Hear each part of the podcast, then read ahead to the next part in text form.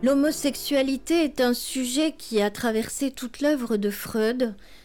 Du vivant de Freud et jusqu'à aujourd'hui, il a provoqué de nombreuses controverses dont vous dites qu'elles n'ont absolument pas lieu d'être. Absolument. Euh, absolument, parce que c'est le type même de débat euh, stérile entretenu par des gens qui manifestement n'ont pas lu Freud. La réalité, c'est que pendant plus de 40 ans, euh, le sujet de l'homosexualité a été évoqué par Freud. Et le sujet a, comme euh, toute la pensée de Freud, euh, évolué évidemment au cours de ces 40 années et plus. D'ailleurs, jusqu'à son tout dernier ouvrage, demeuré inachevé, l'abrégé de psychanalyse. Alors, remontons au début. Tout commence en 1905 avec les trois essais, c'est ça? Non, non, tout commence euh, plus tôt. Euh, les toutes premières hypothèses à propos de l'homosexualité sont formulées par euh, Freud dans sa correspondance avec Fliss. Correspondance, je vous le rappelle, qui démarre en 1887. Et c'est seulement ensuite que le sujet a été publiquement exposé, si on peut dire, dans les trois essais sur, le, sur la théorie sexuelle. Et là, euh, ça a été le grand scandale. Hein. Euh, pensez, postuler l'existence d'une sexualité infantile. Euh, il y a eu des levées de boucliers, des agressions, des mises au banc du professeur Freud. Bref, c'est dans cet ouvrage qu'on lit qu'à l'origine, la sexualité humaine est fondamentalement bisexuelle, et qui plus est, polymorphe. Ben oui, c'est comme ça. Hein. Le jeune enfant a une vie sexuelle et cette vie sexuelle euh, s'exprime successivement et transversalement à travers un certain euh, nombre de zones du corps. Et c'est seulement après euh, différents stades de développement et, dans le meilleur des cas, s'ils sont traversés, ces stades, euh, c'est seulement ensuite qu'à l'adolescence, la sexualité s'organise, euh, comme on dit, sous le primat du génital. Hein, qu'est-ce que ça signifie le primat du génital? Ben, Ça signifie que le sujet ne trouve plus seulement son plaisir en étant caressé, en suçant, en retenant ou en expulsant ses, excréments, en exhibant ses organes génitaux et en jouant avec. Non, il prend son plaisir dans une liaison avec le sexe opposé. Euh, c'est-à-dire dans le fait que euh, les pulsions orientent son désir vers le sexe opposé, ce qui était euh, considéré, je cite, comme un but sexuel normal. Et donc ça signifie que à ce moment-là, l'homosexualité est considérée, comment dire, comme la conséquence d'un non-franchissement de l'un des stades de développement, c'est ça? C'est ça. Si, si l'on considère les stades de développement comme euh, euh, les marches d'un escalier, euh, le sujet a buté sur une marche. Et alors quoi? Il ne franchit pas cette marche? Il s'arrête? Il est bloqué sur cette marche? Non, le, le fleuve libido ne s'arrête jamais de couler. Euh, seulement, il ne s'écoule plus de la même façon. Hein. voilà, c'est un peu euh, comme s'il conservait la mémoire de la marche qui n'a pas été franchie ou qui a été mal franchie. Euh, comme s'il euh, considérait euh, cette chose-là comme une fin et non comme une étape sur la voie de son développement psychosexuel. Alors évidemment, évidemment, nombreux sont ceux qui ont souligné ce paradoxe, cette opposition, cette, cette coexistence entre d'un côté un Freud complètement révolutionnaire hein, quand il évoque l'existence d'une sexualité chez le tout petit enfant et d'autre part un Freud très conservateur qui évoque une espèce, euh, euh, de norme sexuelle à travers euh, l'hétérosexualité.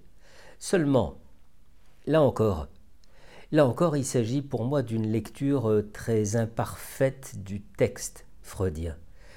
Souvenons-nous que Freud est médecin. Il est neurologue, c'est un scientifique, euh, il est pétri des théories euh, darwiniennes, c'est-à-dire que dans la théorie de l'évolution, il y a la conservation des organes génitaux qui servent à la reproduction. Et dans la théorie freudienne de l'inconscient, il y a le choix d'objets qui, lui, n'a rien de naturel du tout.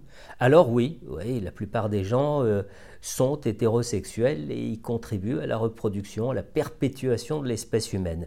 Seulement, pour Freud, ça ne signifie pas du tout que les homosexuels sont en dehors de la nature. Parce que dans la pulsion, il faut bien différencier, d'une part, la zone érogène et la pulsion, quoi. Euh, je dirais la zone érogène, d'une part, et l'objet de la pulsion, d'autre part. Il faut, différencier, hein, d'un côté, la zone érogène euh, et, l'énergie sexuelle qui s'y trouve euh, liée, et d'un autre côté, l'objet de la pulsion, c'est-à-dire son, objectif, si vous préférez, sa, sa cible. Hein avancer cette hypothèse, ça n'est tout de même pas faire preuve euh, d'homophobie. D'ailleurs, c'est un mot idiot hein, que j'aborde.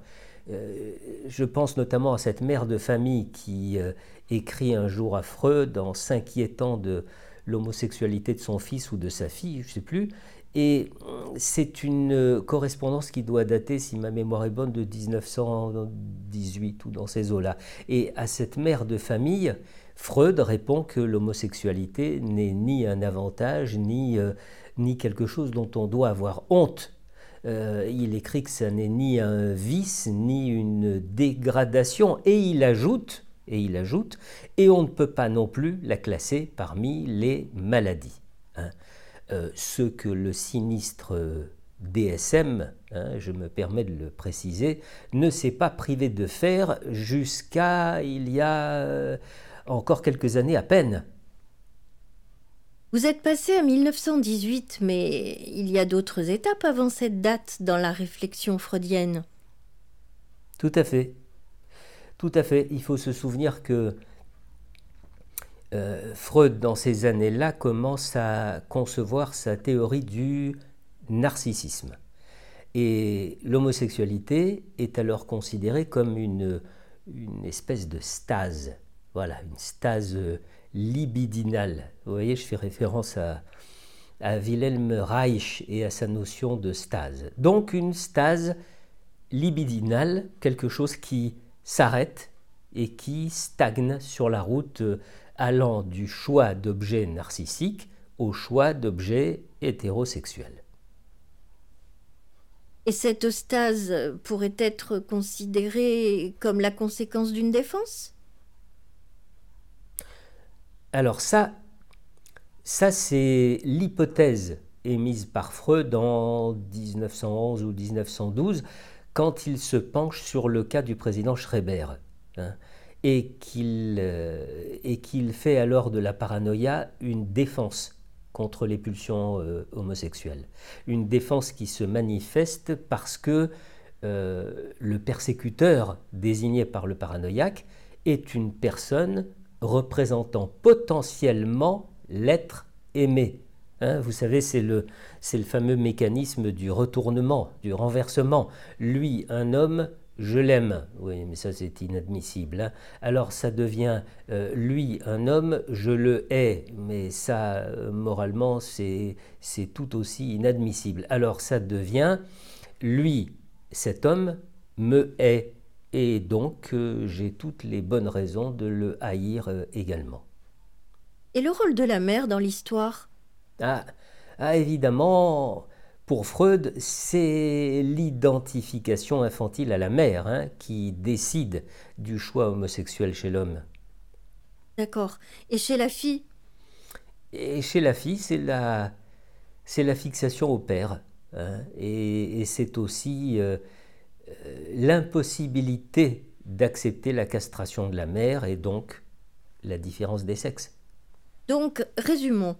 Vous disiez au début de cet entretien que seule une vraie lecture de Freud permet de dépasser les débats stériles et les accusations infondées. Eh bien voilà, nous y sommes. Hein. Euh, c'est-à-dire si, si vous dessinez une espèce de frise euh, chronologique euh, de la réflexion de Freud sur le sujet de l'homosexualité, on met donc en lumière les étapes que nous venons de, voir successivement, c'est-à-dire d'abord les premières hypothèses partagées avec l'ami Fliss, ensuite la bisexualité, ensuite le narcissisme et le choix d'objets, euh, et puis l'identification. Et surtout, et surtout le fait que Freud postule l'existence d'homosexualité multiples, une, une, homosexualité au pluriel. Voilà, c'est-à-dire il n'apporte pas une, une réponse binaire comme tant d'autres auteurs, y compris des auteurs contemporains, hein, il n'établit pas une barrière entre ce qui est normal et ce qui serait pathologique. D'ailleurs, d'ailleurs vous savez, la clinique euh, quotidienne nous confirme euh, la pertinence de la vision freudienne. Hein. Il y a bien des homosexualités multiples.